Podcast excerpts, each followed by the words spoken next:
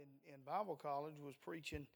Uh, each of the preachers go through a rotation and preach, and he talked about a man who had uh, gone to jail, and I, I, guess he was a Buddhist or something like that, and had a little idol uh, with him, and somebody came and gave him the gospel one day, and he, he looked at that little idol and he said, I carried you in here to prison with me. I've carried you around all of my life, but now I've got a God who carries me. Amen. He threw that idol in the garbage. Amen. And that's where they belong. Amen. And I'm glad that I, we serve the true and the living God tonight. Amen. And it's good to know Him. Amen. I'm glad that everything that we possess is not just information. And information is good. I'm glad we have a Bible, but I'm glad that we have a God who goes home with us. Amen. And uh, He's not somebody that would just hang on a coat rack when we come and when we go uh, to the house of God, but I'm glad he goes home with us tonight. Amen. And it's been so good to be in church tonight and been looking forward to uh, the service today. And uh, just want to give you what's on our heart tonight. And uh, if you will, go to Matthew chapter number 8, Matthew's Gospel, chapter number 8. And uh, just want to uh, try to be obedient to the Lord tonight and give you what he's given us. All right, Matthew chapter number 8. And look with me, if you will, in verse number 5, Matthew chapter number 8 and verse number 5, and we'll read down through verse number 13, okay? Matthew 8 and verse number 5. The Bible said, And when Jesus was entered into Capernaum, there came unto him a centurion beseeching him, and saying, Lord, my servant lieth at home sick of the palsy, grievously tormented. And Jesus saith unto him, I will come and heal him. The centurion answered and said, Lord, I am not worthy that thou shouldest come under my roof, but speak the word only, and my servant shall be healed. For I am a man under authority, having soldiers under me.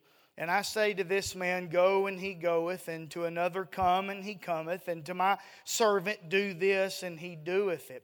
And when Jesus heard it, he marveled and said unto them that followed, Verily I say unto you, I have not found so great faith, no, not in Israel. And I say unto you that many shall come from the east and west and shall sit down with Abraham and Isaac and Jacob in the kingdom of heaven. But the children of the kingdom shall be cast out into outer darkness. There shall be weeping and gnashing of teeth. Jesus said unto the centurion, Go thy way and as thou hast believed, so it be done unto thee. And his servant was healed in the self same hour. Let's pray. Father, we do thank you, Lord, for this service. Thank you, God, for the day that you've given us. Thank you, Lord, for the anticipation, Lord, that's been in our heart to be in your house. And Father, I thank you, Lord, for the testimonies, God, of your goodness and, Lord, your attributes, your character.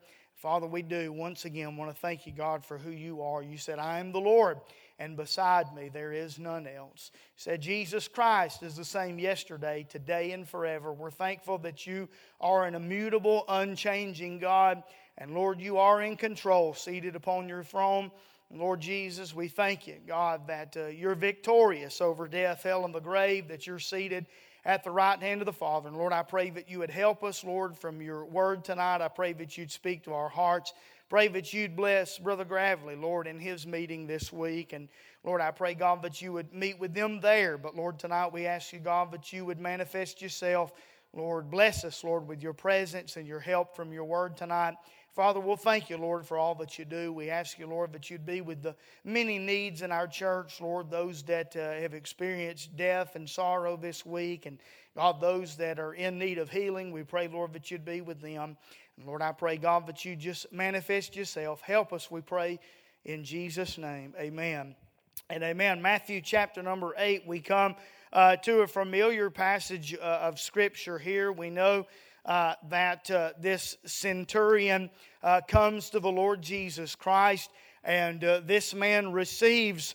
a healing, and he receives what he's asking for simply, upon the merit and the basis of faith uh, tonight. When we look at this story and we look at this text tonight, the first thing that we find is we find uh, the case tonight. We find the case. Notice what he said in verse number 5, the Bible said, And when Jesus was entered into Capernaum, there came unto him a centurion beseeching him and saying, Lord, my servant lieth at home sick of the palsy, grievously tormented.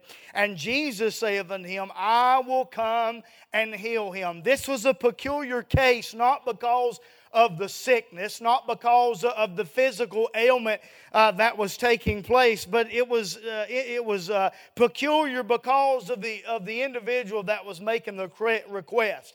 Uh, we know what's taking place. We know the time frame. We know the demographics here in Israel at the time. We know that Judea is occupied by Rome, and a Roman soldier would be the last person that would come and seek anything from a Jew uh, much less the Lord Jesus, this man who's been teaching and been healing. Perhaps he heard about uh, his miracles, but he comes and he beseeches the Lord. He, he requests of the Lord, that his servant would be healed.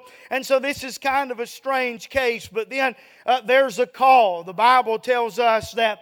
Uh, this centurion come, comes and he asks the Lord Jesus Christ if he will heal his servant. This is a very specific call. Once again, we don't know if this centurion uh, had heard much about the Lord Jesus. Certainly he had. He had heard that, that if there was anybody that could help this servant, it was the Lord Jesus. Apparently, this servant was very near and dear uh, to this centurion, so this was something that was close to his heart. And uh, I'm glad that we can come to the Lord Jesus Christ uh, with those matters that are close to our heart. Listen, there are some things in our life, they may not matter to anybody else, they may not be, be big deals to anybody else, but I'm glad that God is concerned with the things that concern us, and we can come to Him with the great needs, and we can come to Him uh, with the small needs. I'm glad I've never come to the Lord and I've gotten a busy signal. I've never come to Him and He said, Well, come back later. He may have said, Wait, uh, and He said, just, just wait for my will and do my will and be patient. But I'm glad I've never been turned away uh, from the Lord Jesus Christ. Amen. We find the case, we find the call, and then we find the compliance without any kind of hesitation, without any further investigation. Uh, the Lord Jesus says in verse number seven, I will come and heal him. You, you say, why did Jesus do that? Why didn't Jesus make him kind of jump through some hoops? Or why didn't Jesus give some commands, maybe like he did uh, to some other people to exercise their faith? I believe because it was already manifested, it was already there. This centurion was convinced in his heart if there was anybody who could help this need, if there was anybody who could do for my servant what needs to be done, it's this Galilean preacher. It's this man that's kind of a mystery. It's this man that we don't know much about. Uh, but if there's anything that can be done, I believe this Jesus is able to do it tonight. Amen. And then we find the commendation in verse number 10. The Bible said, When Jesus heard it, he marveled and said unto them that followed, He turned to his disciples and he turned to that multitude and he said, Verily I say unto you, I have not found so great faith, no, not in Israel. In other words, he's saying, In my journeys everywhere that I've been, in my ministry thus far, I've not found anybody displaying the kind of faith that this man is exercising in me, and Jesus rewards him for that. But then notice the condemnation. Look in verse number 10. He speaks about the centurion's faith, but then he turns his attention back to the nation of Israel or the children of the kingdom, rather, as he mentions them in the text. And he said in verse number 11, And I say unto you, that many shall come from the east and west and shall sit down with Abraham and Isaac and Jacob in the kingdom of heaven. But the children of the kingdom, the Jews, the individuals that he's speaking to right now in the context, he said, shall be cast out into outer darkness, and there shall be weeping and gnashing of teeth. Now, that may have come to a surprise to those uh, Jewish listeners that were there uh, under the sound of Jesus' voice. After all, they were covenant people. After all, their father was Abraham. After all, their ancestry had followed Moses out of Egyptian bondage, uh, and God brought them into the land of Canaan, uh, and they had a silver spoon in their hand, uh, so to speak, into comparison with all of the other nations in the world. But what Jesus is doing tonight is he's drawing a striking contrast uh, and he's drawing a parallel between this Gentile centurion and the nation of Israel tonight. I, I want to preach on this thought for just a few moments tonight on role reversal role reversal because the individuals who should have had faith, the individuals who should have accepted him as Messiah, uh, the individuals who should have recognized the signs and the miracles uh, and crowned him king right then, they rejected him. But here this old Gentile dog is, uh, and he hears about this Jewish preacher, and he says, If there's anybody that can help me and my servant, it's this man. And, and he puts what is necessary uh, in Jesus' lap in order for Christ to do something, and that was simply faith tonight. Amen. You know what the Lord Jesus Christ is looking for? He's looking for faith. He's looking for somebody to believe Him. You say, well, preacher, I don't have the great list of accolades, and, and, and you know, my character doesn't uh, measure up in every area. But listen, when it comes to God, I'm glad uh, that that's not the measuring stick. Amen. Uh, that's not what's being weighed in the balances. Uh, uh, the Lord Jesus Christ, uh, He's looking for faith.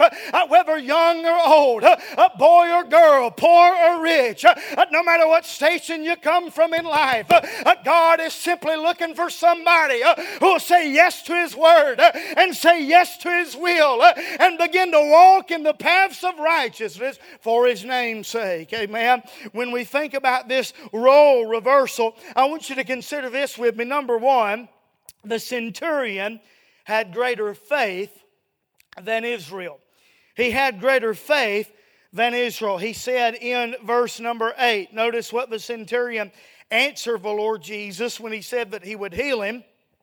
He said in verse number 8, Lord, I'm not worthy that thou shouldest come under my roof, but speak the word only, and my servant shall be healed. Amen. Uh, here this man is, and he comes to Jesus, and he doesn't say, Lord, could you come home with me? Lord, could you hitch a ride? Lord, could you miracle yourself there in the presence of my servant? But he said this He said, But speak the word only, and my servant shall be healed. Listen, what we're trying to tell you tonight is this this is that the Word of God was enough for this man. Uh, the Word of God that had been spoken, uh, the words of Christ just to pronounce uh, that this man would be healed would be enough for this man, and he would believe it and he would start on his journey home, knowing that when he got back to his property, that his servant would be healed of all of his sickness uh, and he would be well again. Amen. Uh, what a testimony it was to this man. But on the other hand, what a testimony it was uh, against the nation of Israel uh, to see this playing out uh, before their very eyes. I mean, they had Elijah, amen. They had Jeremiah, they had Ezekiel, they had all of the prophets. And you know what their forefathers did? They rejected their preaching, they rejected the word of God, and they killed them tonight, amen. History tells us that Isaiah was sawn in half while he was alive.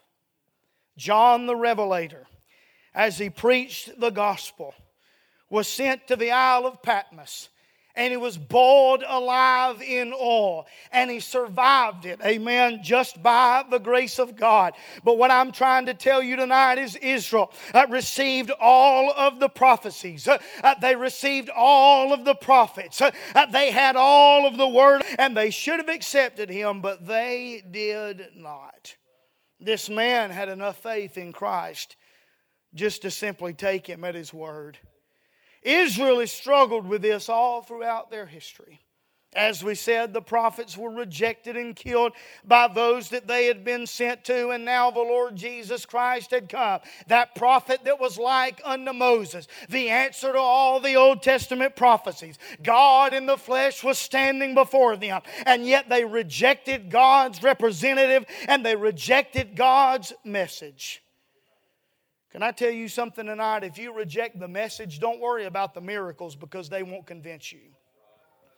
Don't worry about the methods. Don't worry about all of the, all of the pomp and circumstance. Don't, don't worry about everything that, that pertains and accompanies the message of the gospel because if you don't receive it in its purest form and you reject it, there won't be a miracle. There won't be a resurrection. There won't be anything or anybody that's able to do anything for you. Why? Because God is simply looking for faith tonight. He's not looking for you to jump through a hoop. He's not looking for you to pass the test. He's not looking for you to be good enough tonight. He's simply looking for faith. Amen. He said, My servant shall be healed. He recognized who he was dealing with tonight. And can I ask you tonight, when it comes to your problem, when it comes to the issue that you're facing because you can mark it down. We don't have to convince you of this. Every single one of us have difficulty. Every single one of us will go through trials at some time. There may be some point in your life when God calls upon you to suffer, and what God is asking you to do is simply believe Him. Job said it like this He said, Though He slay me, yet will I trust Him. Because I know when I pass through this trial and I come out on the other side, I shall come forth as gold. Why is it that God has allowed some circumstance to enter in your life? Why is it that God has allowed you to go through some great trial? It's because God is preparing you for something greater, and in the process, God desires for you to believe Him, and He desires to strengthen your faith, and He desires to, to develop who you are for His honor and for His glory. God is interested in people tonight. If there's anything that we learn from the ministry of the Lord Jesus Christ, He's interested in people. He's interested in individuals tonight. Christ came to a nation, and though they rejected him, I'm glad along the way he took time for people. And ultimately, when he went to the cross, what he did was for people tonight. Amen? The centurion, he had greater faith than Israel. But then I noticed this this centurion not only had greater faith, but this centurion expresses to us tonight with his faith that he was a greater follower. Look in verse number 9. He said, For I am a man under authority, having soldiers under me. And I say to this man, Go, and he goeth, and to another, Come, and he cometh, and to my servant, Do this, and he, he doeth it. This words, this man's word and his explanation causes the Lord Jesus Christ to stop and to marvel at this man's answer. He said, For I'm a man under authority. I've got soldiers under me. There's somebody that I answer to. I, I understand how this works. This man was a Roman centurion tonight. A centurion had 100 men under his leadership. In his, li- in his life, everything centered around the honor of Caesar and the glory of Rome. Centurions were not allowed any personal possessions. Whatever they were commanded, they were trained to do it without hesitation. They could have absolutely no will of own. I say again, everything that they were trained to do was for the honor and the glory of Rome and Caesar. They were trained to accept orders without hesitation. So this was ingrained in this man from a child, from his youth. He was trained this way. And so he had the expectation of the Lord Jesus Christ. If he beckoned him to do something and he asked him to do it, he just had the expectation that he would do it because this was the kind of life that this man lived. This man was not only willing to submit to authority, but this man himself had authority because of the fact that he was submitted to authority in his life. The authority he exercised over his soldiers was the authority to which he himself was obedient. We can take some lessons concerning leadership from this. Now, I'll say this quickly tonight. This is not really the message. This is not where we want to labor tonight, but you'll never be a leader until you understand what it is to follow. You'll never be a leader tonight, and you'll never be led about to do something for God until you learn what it is to submit to the voice of Christ and submit to the Word of God in your own life. There, there's no room for rebels and, and, and heroes in the church tonight. Amen because we're all under authority. It's like the young men that say, Nobody's going to tell me what to do, and they go and they enlist into the military. No, they're not going to be held under anybody's authority. They're tired of daddy's rules. And, and the dumbest thing you can do is go sign your life away to the United States government. Jesus was also a man with authority. Why? Because he was under authority. Though he was God in the flesh, though he had every chance and opportunity and ability to exercise his authority in an ungodly way, in an obtrusive way. Jesus Christ was subject to the will of the Father every step of the way. It was his meat to do the will of him that sent him. Jesus said in Matthew chapter number 28 and verse number 18, He said, All power is given unto me in heaven and in earth. Jesus had all power, but Jesus had what many in authority do not possess and do not exercise today, and that was meekness. You know what meekness is tonight? Meekness is having the ability to just squash somebody like a bug, but withholding yourself from doing that tonight. Amen. Jesus had all authority, Jesus had all power. But he kept it contained until it was time to be revealed. You know what he was doing? He was submitting himself to the authority of the Father. There's a great lesson tonight that we should submit ourselves to the authority before us. We should submit ourselves to the authority of the Word of God. Young people, we should submit ourselves to the authority of our parents and our teachers and those that are beyond our years and wiser than us in life. As a church, we ought to, and I believe that we do, we ought to submit ourselves to the authority of God's man, our pastor. It's amazing to me that many churches vote a pastor in and they are saying with that vote they'll submit themselves to his authority, but then they want to run the show. That's not God's order tonight. That's not how it goes. Everybody has authority. Everybody has to answer to somebody tonight.